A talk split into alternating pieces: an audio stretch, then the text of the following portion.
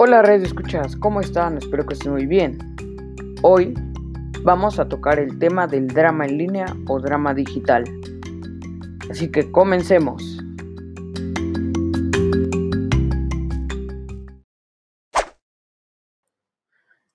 ¿Qué es el drama en línea o drama digital?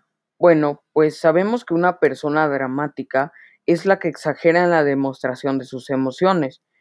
Cuando esta demostración se lleva a las redes sociales, se conoce como drama digital o drama en línea.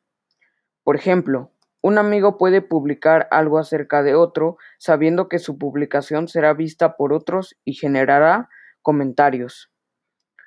El drama digital incluye también las disputas que amigos y conocidos tienen en línea. A diferencia del, del ciberbullying, que implica el acoso de una persona, el drama digital es más sutil y genérico.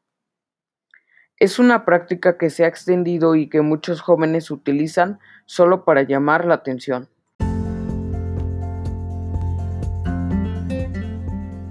Existen varios tipos de publicaciones dramáticas en línea: subtweet, bakebooking, humble bragging y drama genérico.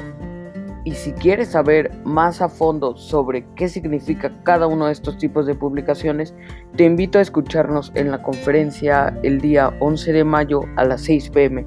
No te lo puedes perder. Hasta pronto.